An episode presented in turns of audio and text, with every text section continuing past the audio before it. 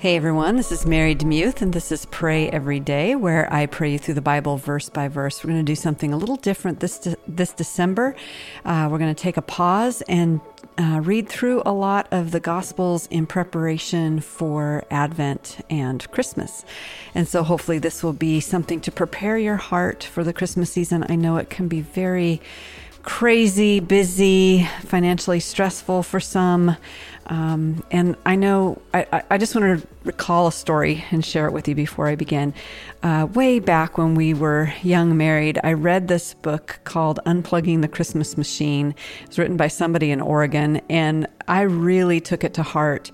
And I realized how important it was to slow down, to spend time with Jesus, to let the gifts that I give, if I do give them, um, which I do, um, let them reflect just the love of Christ and the beauty of the season and this idea of incarnation and Emmanuel, God with us. And so that's my encouragement for you as we head into the Christmas season that you would slow down enough to hear the voice of God and to understand the just the the gist of the season.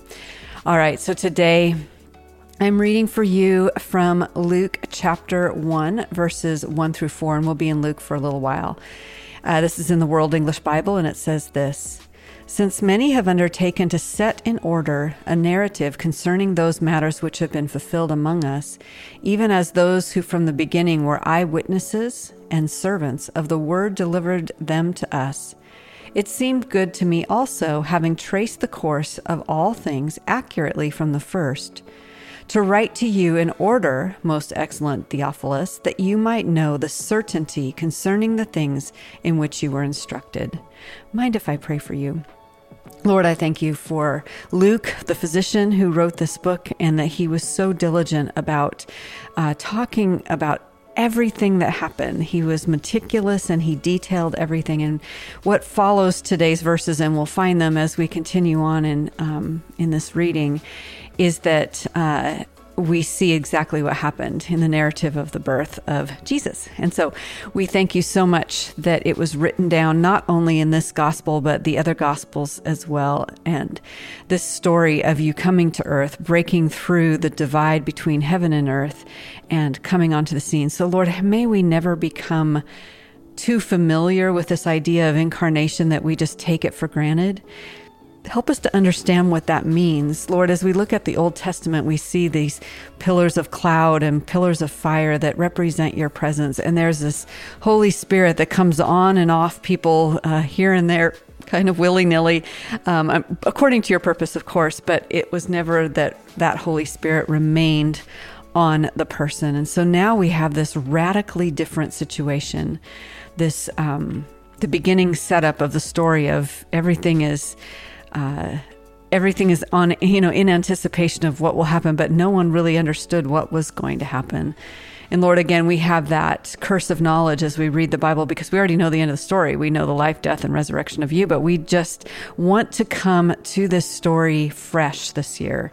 So would you renew our minds and renew our hearts and help us to grasp just how radical and crazy it was that God would come to earth in the form of a human being that had not happened before, and here we are going to see it. And so, Lord, as we celebrate Advent and and we sing about Emmanuel, you with us. May we not grow um, lackadaisical about it, but let us live with anticipation of not only uh, the beauty of what you did back then but Lord, I pray that you would be Emmanuel with us, God come near during this season when so many people are contemplating suicide, so many people are brokenhearted about their relationships and how their life is turning out, so many people are hurt by their family members or their church members.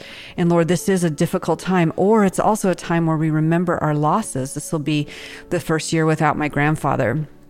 Um, and so, Lord, I know that there's just a heaviness that comes over this time of year. Not to mention the fact that usually, in in uh, at least in this hemisphere, it's a darker time of year, uh, and uh, people are battling um, that kind of depression, seasonal affective disorder. And so, Lord, would you just be the light that shines onto a very dark canvas today? Would you break through and be with us? We need you. We worship you, we love you, and we need your intervention. I pray all of this in Jesus' name. Amen. Thank you so much for listening to Pray Every Day. Um, I am so grateful for you, and I'm really humbled and thankful for all of you who are Patreon supporters. I just thanked one just now um, in an email. So humbled and grateful that uh, you would feel prompted to help with this ministry. Um, thanks again for all your, your support. If you want to help support the podcast like that, or make a kind of a year end, you know, kind of just discovery or desire or whatever you want to call it um, you can go to patreon.com slash pray every day and there's a bunch of different levels to support the podcast at. This basically pays for my assistant and the engineer. So thank you so much for doing that and i pray that this first day of december you are feeling loved by jesus